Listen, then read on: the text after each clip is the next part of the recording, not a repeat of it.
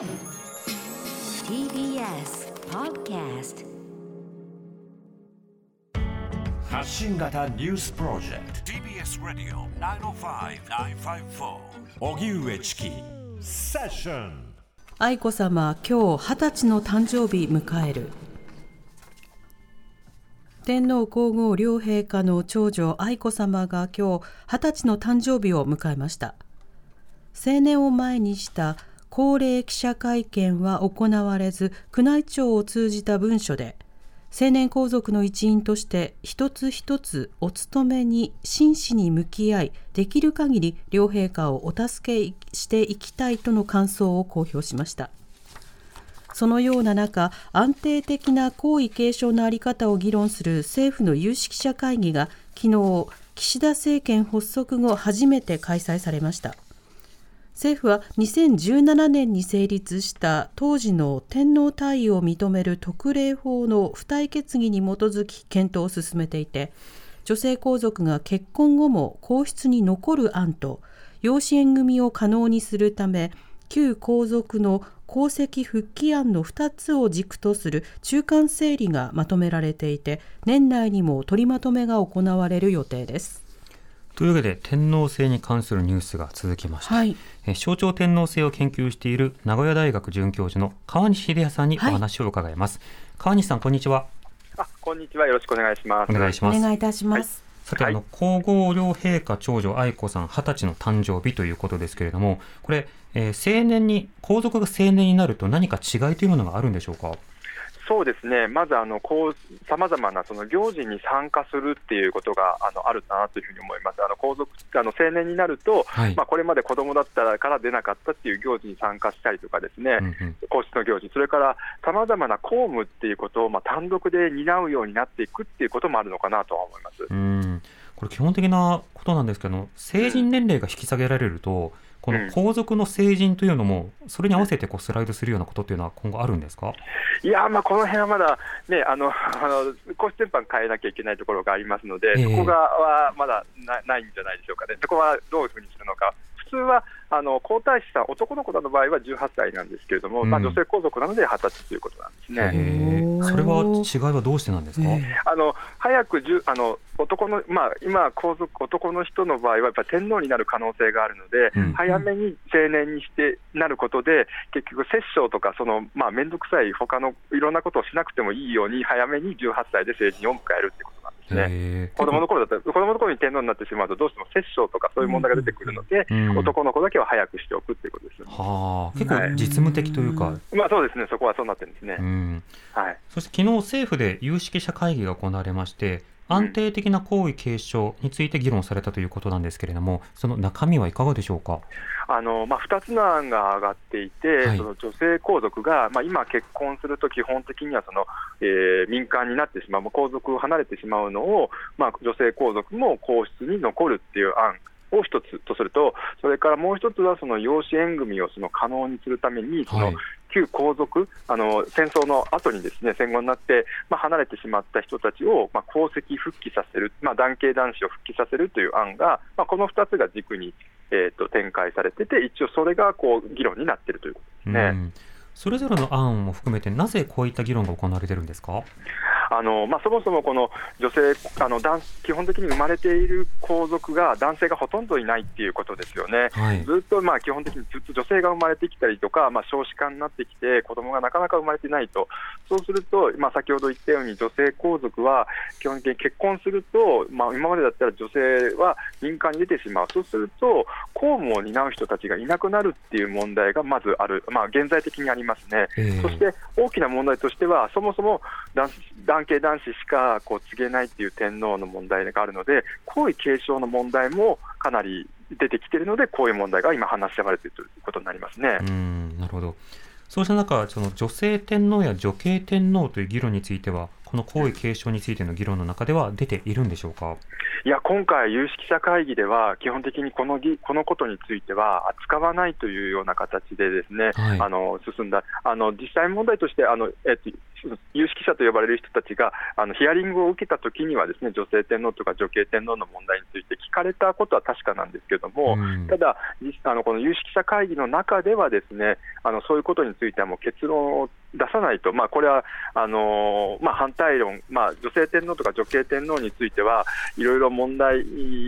をこう指摘する方々がいらっしゃって、なかなかそれで議論が進まないということもあってだと思うんですけども、今回の有識者会議ではここは扱わずに、まあ、実今の公務を担う女性宮家を作るかとか、あのその男性をの旧宮家の人たちを養子に縁組にするかっていう、まあ、そこにしか絞ってしか議論してないということですね。また、まあ、皇位継承の話じゃなくて、その公務をどう分担するか。が一つのポイントになっているわけですけれども、うんそうですねそもそも公務が激増しているというような、こういったような点についてはどうなんでしょうか？これはあのもんあのかなりこここここそを話し合わなきゃいけない本来的なかなと思うんですね。はい。あの公務が増えているっていう要因の一つは、あの平成いわゆる平成流と呼ばれる、例えば被災地訪問とかを、まあ、国のようなですねそのいわゆる国民と苦楽を共にするっていうようなことについて、まあ、それを増やしてきたっていうことがあると思うんですね。はい平成の皇室っていうのは、まあ、国民と触れ合うとか、国民のと苦楽を共にすることで、まあ、国民からの支持を得るっていうことを、こうなんていうか、そのまあ、地位の原あのその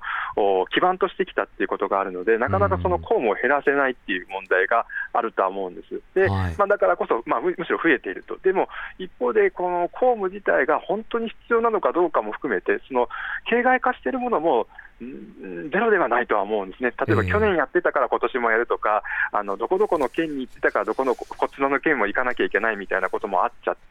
ことは事実なのでうん、やはり本来は公務どういうふうにするのかってことを話し合った上で、ですねあのちゃんとそのじゃああの女性宮家なのかとか、男性皇族復帰なのかっていう話にならないといけないかなというふうに思います。なるほど。うんまた、こういった、まあ、天皇制度に対する人々のまあ支持の度合い、まあ、統合の象徴となり得るのかというようなことについては、まあ、会見などを含めて、どういうことを記者とやり取りするのかが一つ問われるところにはなっているわけですけれども、はいはいはい昨日、あの秋篠宮誕生日会見があったということで、うんあのその会見の中で注目の点というのはいかがですか？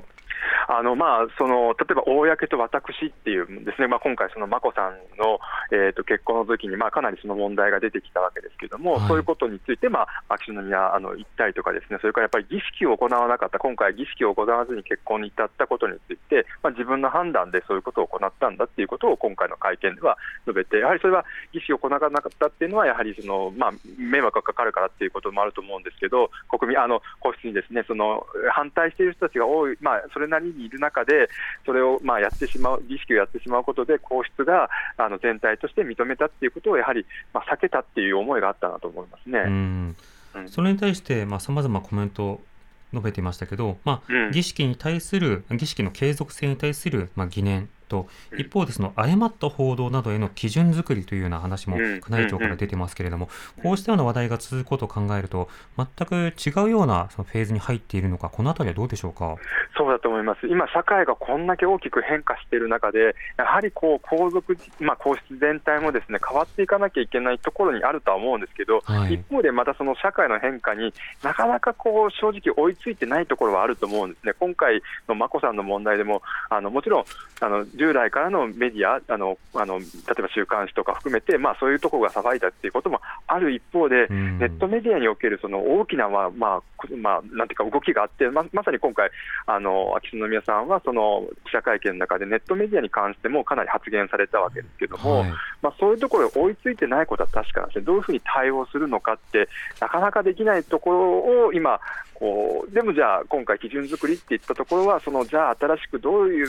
そういうものに対してどういうふうに対応するのかっていうところをうん考えなきゃいけないよねっていう提起だったらないかなとは思いますね。そうですね。はい実際に実行するとなると相当高いあの壁というのがいくつもありますよね。つまりは、はい。はい誤った報道への応答となったときに、じゃあこっちには応答しなかったから正しいっていうことなんですか？みたいな、そうです。いろいろなそのチェックの対象になってしまうということもありますし、またその権力側、まあ、宮内庁という省庁側がうん。個別の報道にどのようにして介入、あるいはアンサーをすることができるのか、うん。その報道に対する、まあ、一種の抑圧に過剰になった場合には懸念されるということもある、そのあたりどうでしょうか？そうですね、やはりそこが大きな、あの今あの言われた2つの問題、大きい問題問題で、あの今回の記者会見でも、例えば秋篠宮さんは、あのあの雑誌のその週刊誌の報道に対してあの傾聴すべきところもあるんだって言ってるんですね、だからやっぱり自分たちとしても報道の中では、ああ、なるほどなと思うところもある、でも一方で、同じ記事の中に全然変なフェイクニュースみたいなことが混じっているっていうことからして、うん。それをいちいちこうもう不分けしなきゃいけないってことが、まあ、なかなかできないんだっていうことを、まあ、案に言っておられたと思うんですけども、ええ。そこはこうやっぱり不分けすることで、いや、一方は正しいんだっていうふうに思っちゃうこともなかなかあの、それもいいかどうかっていう問題もあると思いますし、うんなかなかそこの,、まあ、あのどこを反あの批判して、どこをこうスルーするのかって、すごく難しい問題があると思います。でやっぱりうんそもう一つは、やっぱり報道の自由とか表現の自由っていう問題があって、もちろん誹謗中傷は良くないんだけれども、一方で表現の自由とかいう問題がある中で、その区あの宮内庁がそうやってこうあ言うことで萎縮させてしまうっていう効果ももたらすと思うんですね。だからそういう意味での基準作りっていうのは相当難しいと思いますし、だからこれ、皇族が基準作りっていうふうに発言したこと自体は相当こう踏み込んでるというふうには思いますうね。ん、そうですね。うんうん一方で、まあ、明らかな人権侵害も多数起きているので、はいその基準なるものをどう捉えるのか、本当に論点山積みですが、川西さんもここの皇室、あるいはその天皇制をめぐる変化、今後どういったところに注目、あるいは議論が必要だとお感じですか？そうですね今回、そのやっぱり眞子さんの問題で言えば、まあ、皇族と人権っていう問題がやっぱり大きくクローズアップされたというふうには思うんですね。はいで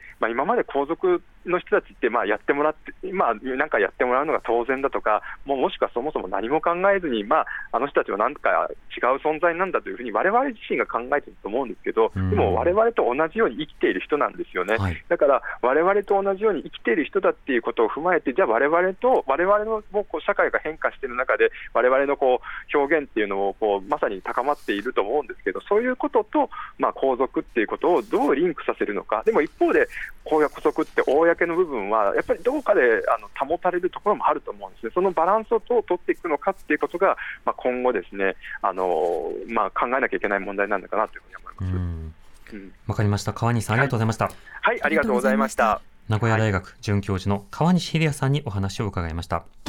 TBS Radio